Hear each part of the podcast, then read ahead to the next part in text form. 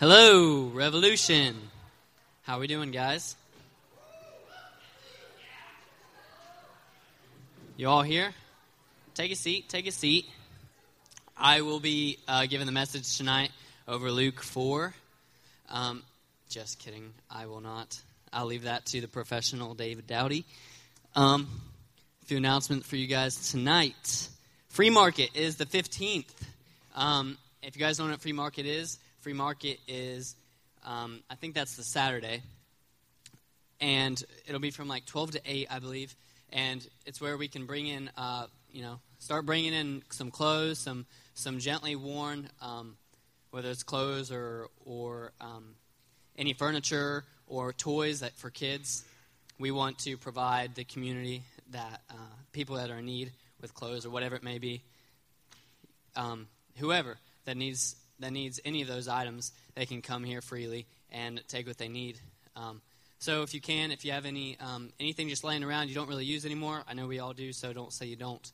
Um, just come in and bring them here or bring them to the Rev House. Um, see David, see see someone, um, Ryan, and uh, we'll get that stuff taken care of. You know, help the community out, be a way to serve in the community.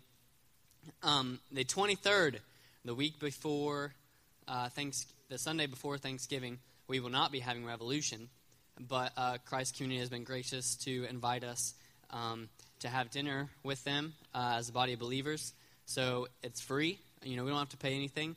But next week, we're going to have a spreadsheet laid up um, down here at the table. And if you would like to go, it's going to be at 6.30. Is that right, Rick? What time is the Thanksgiving dinner? Okay, 6. So be here early. Um, that's going to be tough for this crowd. Um, so be there at six. Let's just say five forty-five. It starts at five forty-five, um, so that way we'll be here on time. that's the twenty-third. So uh, keep that in mind. And Revolu- uh, the Rev Band's going to be playing up here. Um, so that's something to look forward to. Um, East End stuff, you know, because the weather. It's been freezing outside. And um, I feel bad for those of you like me who do not have heat or much heat in their house because um, it sucks. But um, East End stuff, because the weather's been coming to a close, so we're going to be having uh, some. So college students, this is where um, we know budgets are tight and stuff. So, but if you could save up, you know, fifteen dollars or twenty, and get with a friend, and uh, Ryan and, and Dave, and where they're going to be partnering us with maybe some kids and maybe do like our own Operation Christmas Child or um, take care of some families in the East End. And that's what we really want to really really want to do that um, for the community. Um, so that's maybe some stuff that we're going to be as these East End activities are closing down for the winter. Um, that's some stuff that you guys can be involved in. Um, be the hand and feet of Christ there. Tonight we are doing communion, just so you know. So stick around after the service, and we'll be having free food. Um, Donations are accepted. Just kidding. Uh, Autumn's still wanting volunteers for the nursery. I think she's back there. Um, so if you guys can volunteer your time, um, as we get more and more kids, um, we need more and more volunteers. So be, please be generous with your time there. And one last thing um, Mike and Elaine are here from China. And if you guys have not met them yet, um, raise your hands, guys. Where are you guys? Oh, yeah, they're back here in the corner. So they're visiting and they're hoping to um, just raise some money while they're back in town um, before they go back um, to the mission field.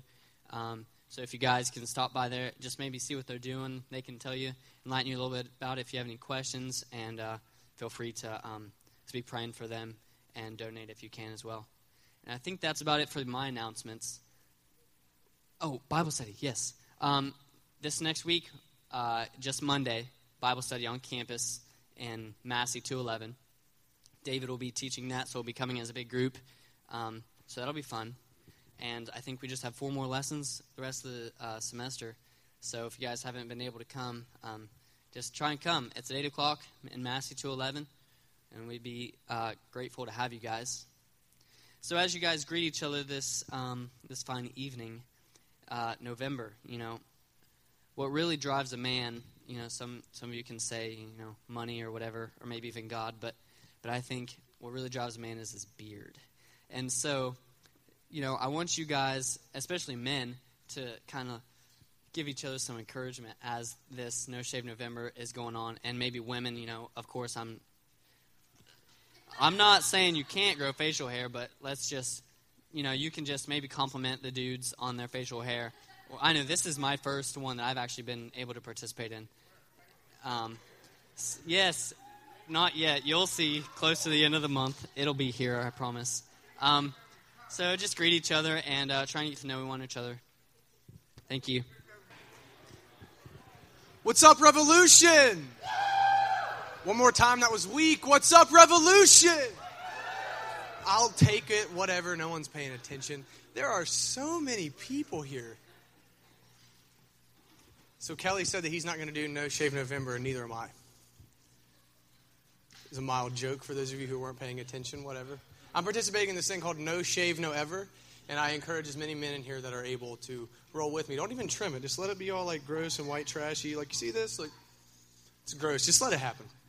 Um, so uh, I was out last week. I was in Cleveland with uh, the men of my family celebrating my grandfather's 71st birthday. And I'm sorry I couldn't be here. I really missed you guys. I trusted Ryan though because he has to trust me a lot, so I trusted him to bring it, and I heard he did. I heard he did well. Um, yeah, woo. Yeah, come on. Yeah. I'm sorry. We were talking earlier about like being in like a rock band, and like this is the closest thing I'm ever gonna be to like getting a crowd to like do anything I want them to do. It's just telling you, raise your hands, yell, woo. Like this is the closest thing I'm ever gonna get to. Um, but tonight we're gonna be in Luke chapter four, verses 14 through 30, and uh, it's gonna it's gonna be a minute before we hop in there. Um, but if you don't have a Bible, take one of those blue Bibles home with you. That is our gift to you. And uh, if you're lazy like me, the scripture is going to be up here on the board behind me. Um, but before we hop into this, we're actually skipping ahead uh, a chapter. We're skipping over Jesus' baptism and Jesus' temptation in the desert. And not that that's not important, but we're really going to focus in on what Jesus taught during this series of Luke. Um, so, yeah, yeah, he was. Yeah, he was. Um, so, what we're going to be doing is we're going to be taking a look at Jesus' first sermon that he ever taught. But before we hop into that, um, I started thinking about Nazareth, uh, where Jesus was from. It was a really small town, like less than 500 people, incredibly small. And I started thinking about Minford, where I'm from, which is an incredibly small town. How many people here are from Scioto County? Yeah. How many people here are not from Scioto County? Yes. And if you didn't raise your hand at some point already, I'm really confused because I don't know where you're from. Um, but I started thinking about being from a really small, ordinary place um, like Minford in, and like Scioto County in general. And I started thinking about some cool stuff that has actually uh, happened like with people from Scioto County or like that came out of Scioto County. And I got some stuff for you guys this evening. Uh, the first thing that was really cool that I found out was um, there's this dude, he's from Sciotoville he actually graduated with my dad. Uh, all growing up, he was really into design and fashion and making dresses and stuff like that. And, uh, actually, he, long story short, went on to work for Michael Jackson. He got picked up by Michael Jackson to make uh, all of like those crazy flamboyant outfits that you see. So that's pretty gnarly. I didn't know if you guys knew that or not. This dude's from Sciotoville. Um, another thing too, uh, how many people in here like NASCAR?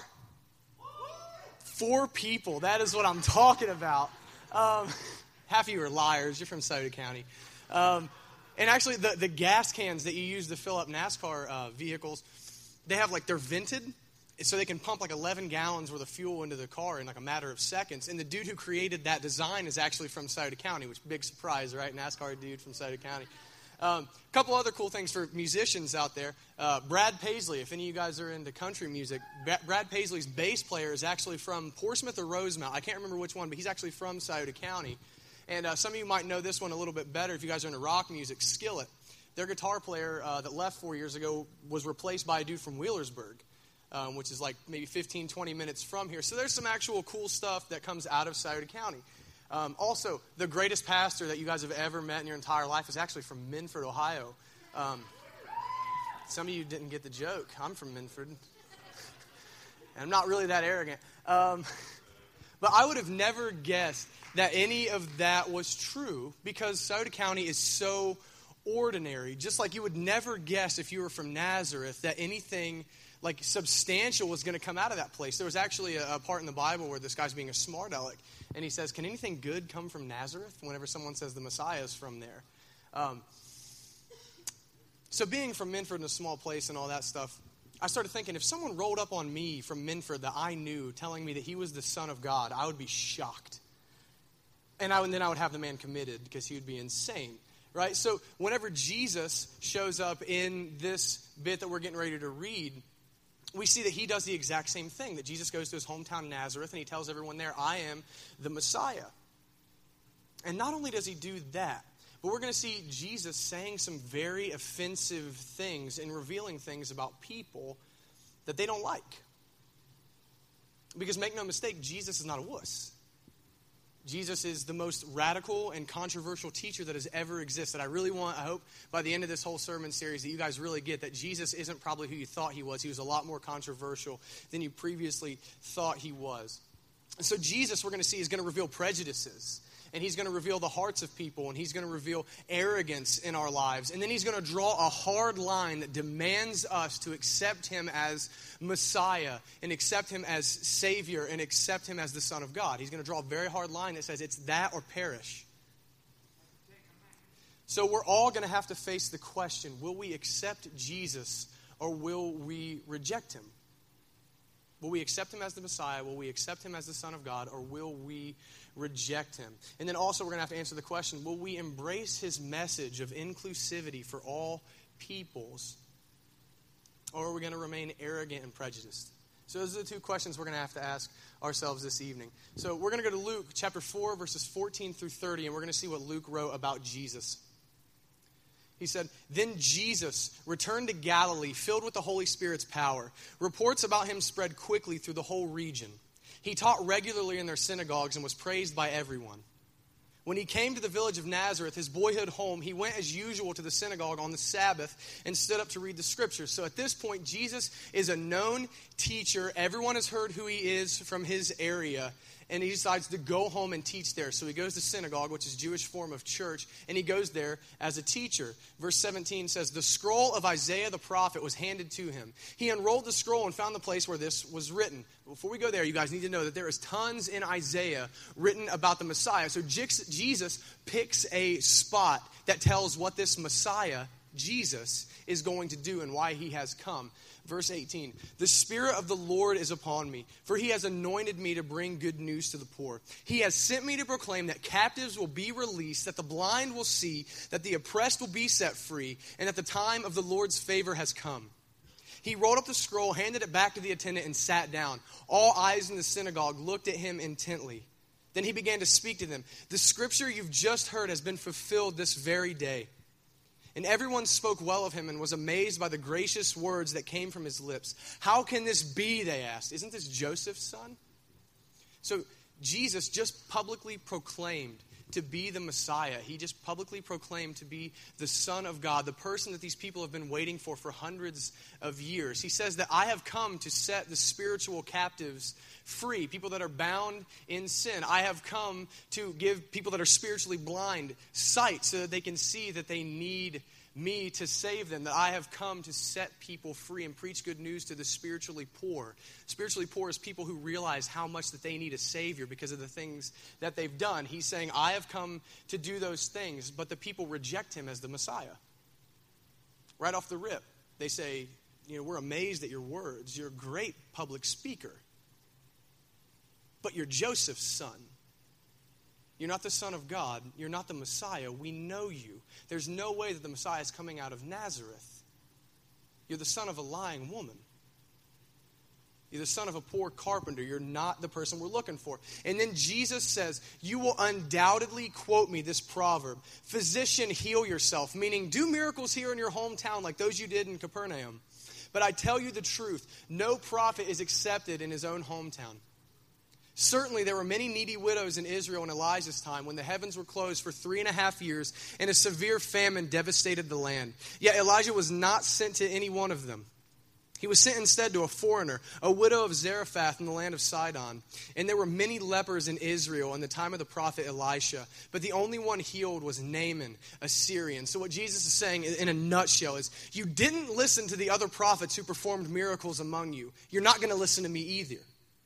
Israel had a reputation for rejecting prophets and calling them liars, saying that they're not actually prophets of God because they preached a message that they didn't want to hear. So it's exactly what Jesus says. You're going to do that to me because that's what you've done with every other prophet that's come before me, and you're going to, you're going to reject me just the same. And when they heard this, the people in the synagogue were furious. Jumping up, they mobbed him and forced him to the edge of a hill on which the town was built. They intended to push him over the cliff, but he passed right through the crowd and went on his way, which is the coolest ending to this story ever. I think that's so cool. I can just see Jesus like face palming people, like just get out, just like rolling through. Like they're like, show us a miracle, Jesus. And then he does. He, he walks straight through a crowd of people that were trying to kill him just seconds before. I think that is awesome. Jesus is like, not today, son. It's not happening. And then the Bible says that that's because Jesus' time had not come to die yet. That he's saying, okay, yeah, you're, you're going to kill me eventually, but it's not yet. This is actually a foreshadowing of Jesus' ministry. He's going to preach things that people don't like. He's going to call people to have faith in him as the Messiah, and then they're going to want to kill him. This is just a foreshadowing of Jesus' entire ministry. But I think the question that we have to ask, that at first read through this or first glance, you're not going to catch why were the Jews so angry with Jesus at what he said? What was so offensive? And in order to understand the offense of this whole thing, like of, of Jesus' message, we have to take a look at who Elijah and Elisha were and what they did. So, a little bit of background. I love this stuff. Love history, love the Old Testament. Elijah was a prophet in Old Testament Israel. This is a long time before Jesus. He actually he was uh, a prophet whenever King Ahab was king of Israel. And what you need to know about Ahab is he was the worst king that Israel ever had.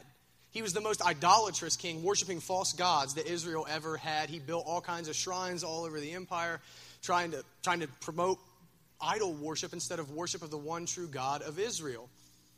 And during that time, during the worst time of, of Israel's idolatry, Elijah preaches repentance to these people. He tells them to stop, stop ignoring God's commands, the holiness, stop worshiping false gods, and turn back to the one true God that you know is real. And Israel ignored him and remained idolaters, remained rebellious to God's command. So God throws judgment down on these people. He throws judgment down in the form of a three and a half year drought. People are starving to death. God's saying, This is a foreshadowing of my judgment on you in general. This is a foretaste of hell. This is my judgment on you right here, right now, for ignoring my prophet and not repenting. And then, since the Israelites wouldn't listen to Elijah, God sent Elijah to a, a non Jewish country called Sidon into a Gentile woman, a non Jewish woman because she was going to listen to Elijah where everyone else was ignoring his calls to repent. And then, of all the people in Israel with leprosy, Jesus says Elisha healed Naaman, who was a Gentile.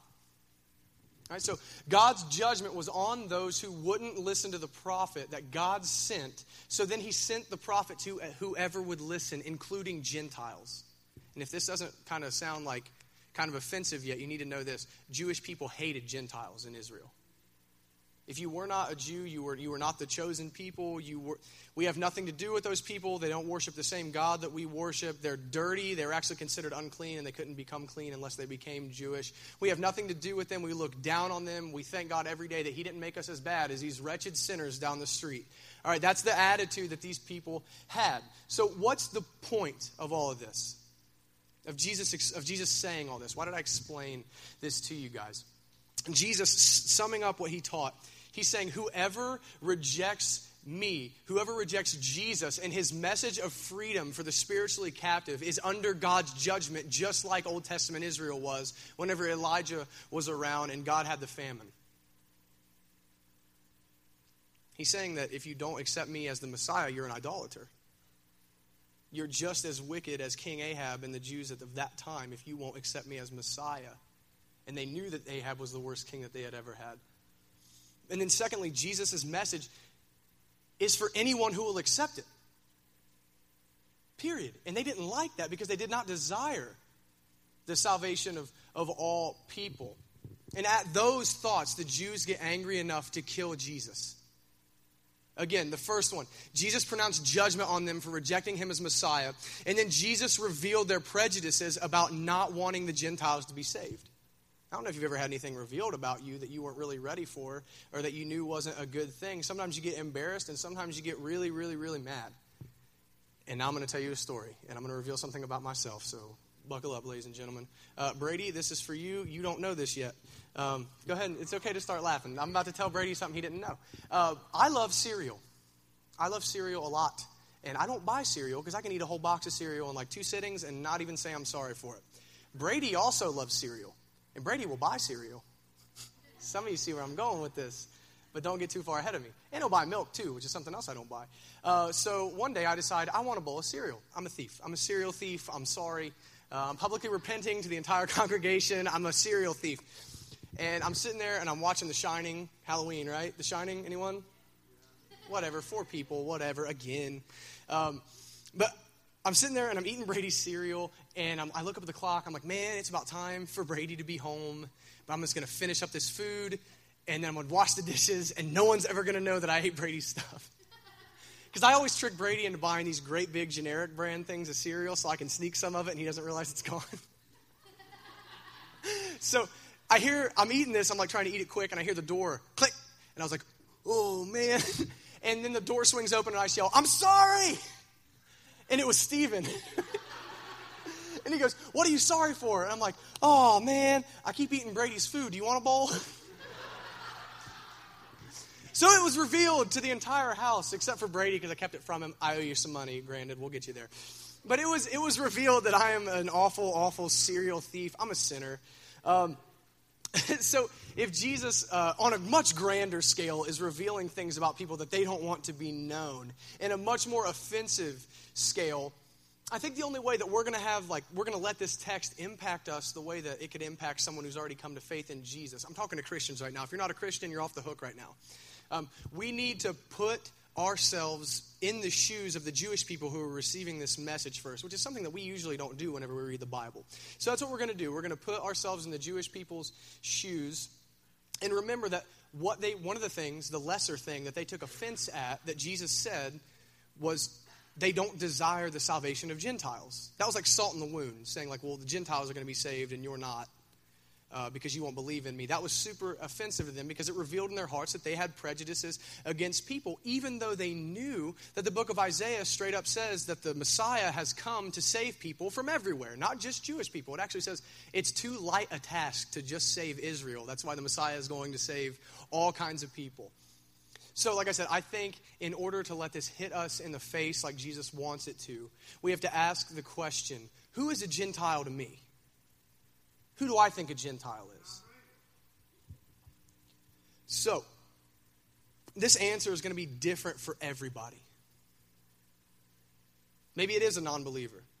Maybe it's an entire group of people. This, and only you are going to be the one who can answer who is a Gentile to you. Who are the people that we don't desire to be saved?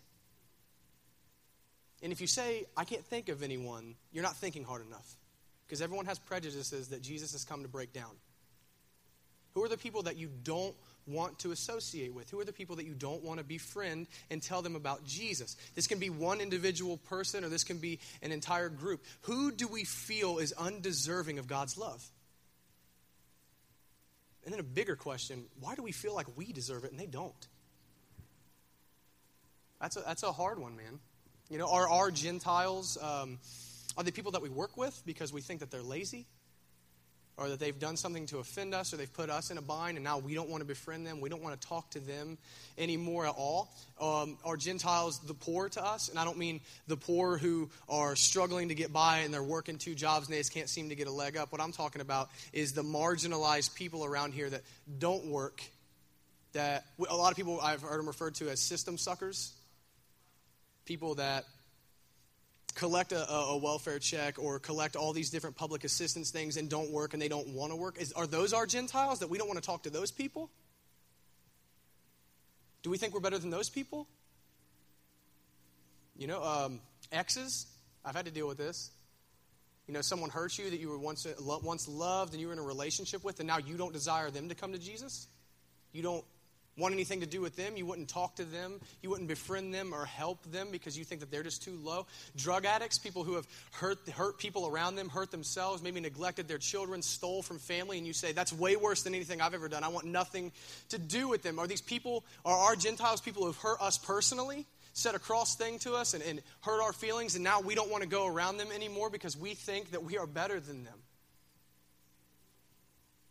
You know, so now that you have this person or this group of people in your mind, ask yourself this question again. Why do we feel like we deserve salvation and they don't? You know, the Jewish people that Jesus was talking to had this exact same problem blatant arrogance. They thought, okay, because I'm a descendant of Abraham, because I'm ethnically Jewish, I deserve God's favor and his unmerited favor, which is grace. I deserve this Messiah to come to me. I deserve God because of my ethnicity.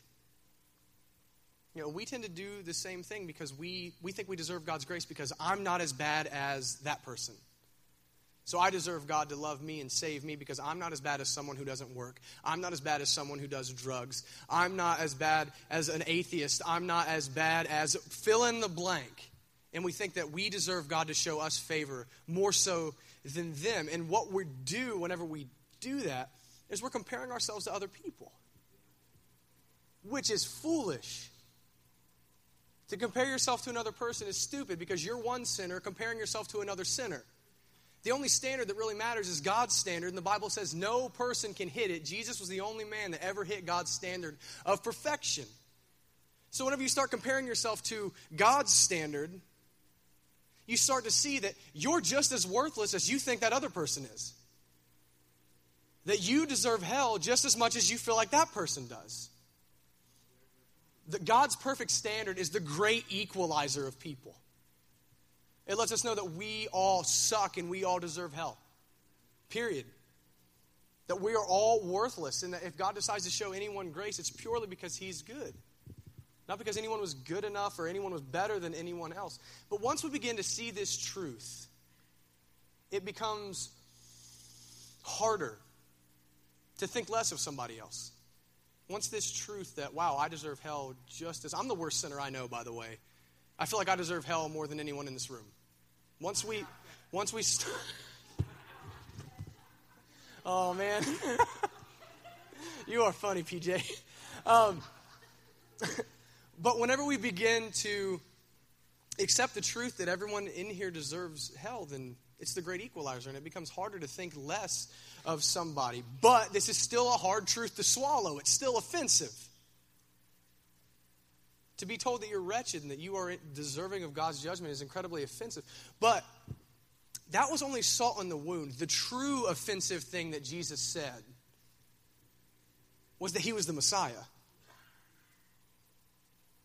This seemingly common man was claiming to be the Son of God. And then to take it a step further, he was declaring God's judgment on anyone who rejected him. That's the real offense of Jesus here. You know, Jesus says, I come to liberate the captive, I come to set people free. And they say, You've come to do nothing. You're the son of a lying woman. You're the son of a poor carpenter. You've come to do nothing. You're from Nazareth. You're just like the rest of us. Who are you? Who do you think you are to come into this synagogue and tell us that you're the Messiah? You deserve to die for that. They rejected Jesus straight up. And because of that, they remained spiritual slaves to sin and spiritual slaves to death and slaves to God's judgment and God's wrath. Because they rejected Jesus. That's it. But Jesus is standing there proclaiming good news to these people. It's the first thing he does. I've come to proclaim good news to those who will accept me. I've come to set people free who will accept me. I have come to give sight to people who are spiritually blind. If you will listen, repent, and put your faith in me and believe that I am who I say I am, you are free. It's the greatest proclamation ever. And if you don't realize you need set free, you've not thought about it too much. Because everyone in this room who does not place their faith in Jesus is a slave. You're a slave to sin. You're a slave to your own desire. You're a slave to God's wrath. You're a slave to unrighteousness. And just like God doesn't let sin go unpunished with the Old Test in the Old Testament with the famine, God still does not let sin go unpunished. Sin deserves hell because sin is rebellion against God. You've rebelled against the King of the universe, and that is treason. And we all deserve hell for it because that is justice, and God is a God of justice. But in love, God says, I want these people to be free. So Jesus sends his son, and Jesus comes in perfect love, never sinning, never rebelling. And after living a sinless life, Jesus takes our sin on himself, all of our rebellion, all the things that we've done against God and each other. And Jesus goes to the cross and he's beaten. His face is beaten in so badly that it doesn't even look like a man. His back is laid open. He is stripped naked and mocked, which is what each and every one of us in here deserve. But then on top of that, Jesus goes to the cross where he doesn't just physically die, he suffers God's wrath. He suffers separation from God, hell for us. He takes what we deserve in our place as a substitute because he wants to set us free. And then God raises him from the dead three days later to say, Jesus' sacrifice has paid for sin of all who will believe he is the Messiah, of all who will believe that he is the Son of God, and has done this for them. So, the real question of this whole passage is who is Jesus? Who do you think Jesus is? That's the, the single greatest question in all of human history. You know, will you accept Jesus as Lord and will you accept him as Messiah and Savior and Son of God and be free from God's wrath? Or will you reject him as just a common man who died for no reason and be under slavery and God's judgment? You must respond. It's turn to Jesus or suffer hell. Those are your options because someone will pay for the sins that you've committed. Either Jesus did on the cross or you will when you die. Justice will be served because God demands it, but Jesus says that He has come to set you free if you will accept Him. It does not have to be that way. So if you want to know more about what it means to follow Jesus or have him pay for what you've done, come talk to me after the service or, or go over here during the worship service. We're going to have a couple people on the couches to talk with you, to pray with you. I'd love to explain this more or just pray with you if you need someone. But repent, turn to Jesus, trust in him as Messiah. There's no hope anywhere else. But if we Christians, those of us who trust Jesus, we, we say we believe Jesus is the Messiah, we say that he's the one who has come to set people free from all kinds of backgrounds who have committed all kinds of various sins. If we believe that, why are we so apt to act like Jews from Nazareth? It's an inconsistency, and Jesus desires consistency. If we are truly like down with Jesus' message, then we'll desire the salvation of people that we don't even like yet.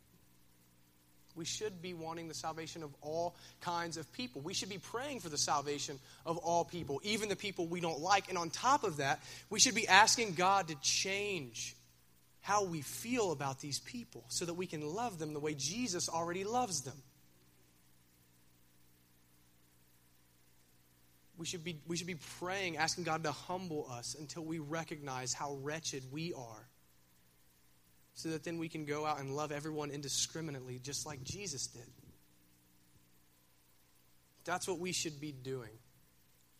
Find out who your Gentile is in your life and kill that sin. Go to that person, befriend those people that you don't like, make an effort because you didn't deserve Jesus doing that for you. While you were in the middle of your most awful rebellion, God hating, hostile to Jesus, He still died for you. Remember that. But the greatest question is what are you going to do with Jesus? You must do something with him. The question won't go unanswered because not answering the question is rejection of Jesus. You must answer the question who is Jesus? Is Jesus the Son of God? The promised Messiah? The one who came to set people free with his life, death, and resurrection? Will you believe that and be free from God's judgment? Or will you reject Jesus and say, no, Jesus was a common man born to a lying woman who died for no reason and was nothing but a liar himself? Those are your options. Trust Jesus. He is the Messiah. He is the one who came and died for sin. Put your faith in that and be free. Let's pray. Father, thank you for sending Jesus to set sinners like me free, um, to set people free from addiction, to set people free from their captivity to their own desires and sin, their own selfishness, so that we could, instead of being slaves to sin, we could become slaves to righteousness. I thank you so much for that. Father, I, help us to, to not, not discriminate, to do our best to love all people, even when we don't want to, even when it feels fake, even when we have to force it. But to go and be willing to, to make friends with people that we don't like, or to reconcile relationships with people that we've deemed Gentiles in our own eyes. Father, I pray your Holy Spirit moves in us so that we can begin to love all people the way that Jesus came to save and love people from everywhere. But Father, again, thank you so much for sending Jesus to die as a perfect sacrifice in our place for our sin. God, we can't ever repay you for that, but what we can do is live our lives in obedience out of gratitude for you doing that. So, Father, we're going to worship you because of who you are. Thank you so much. In Jesus' name, amen.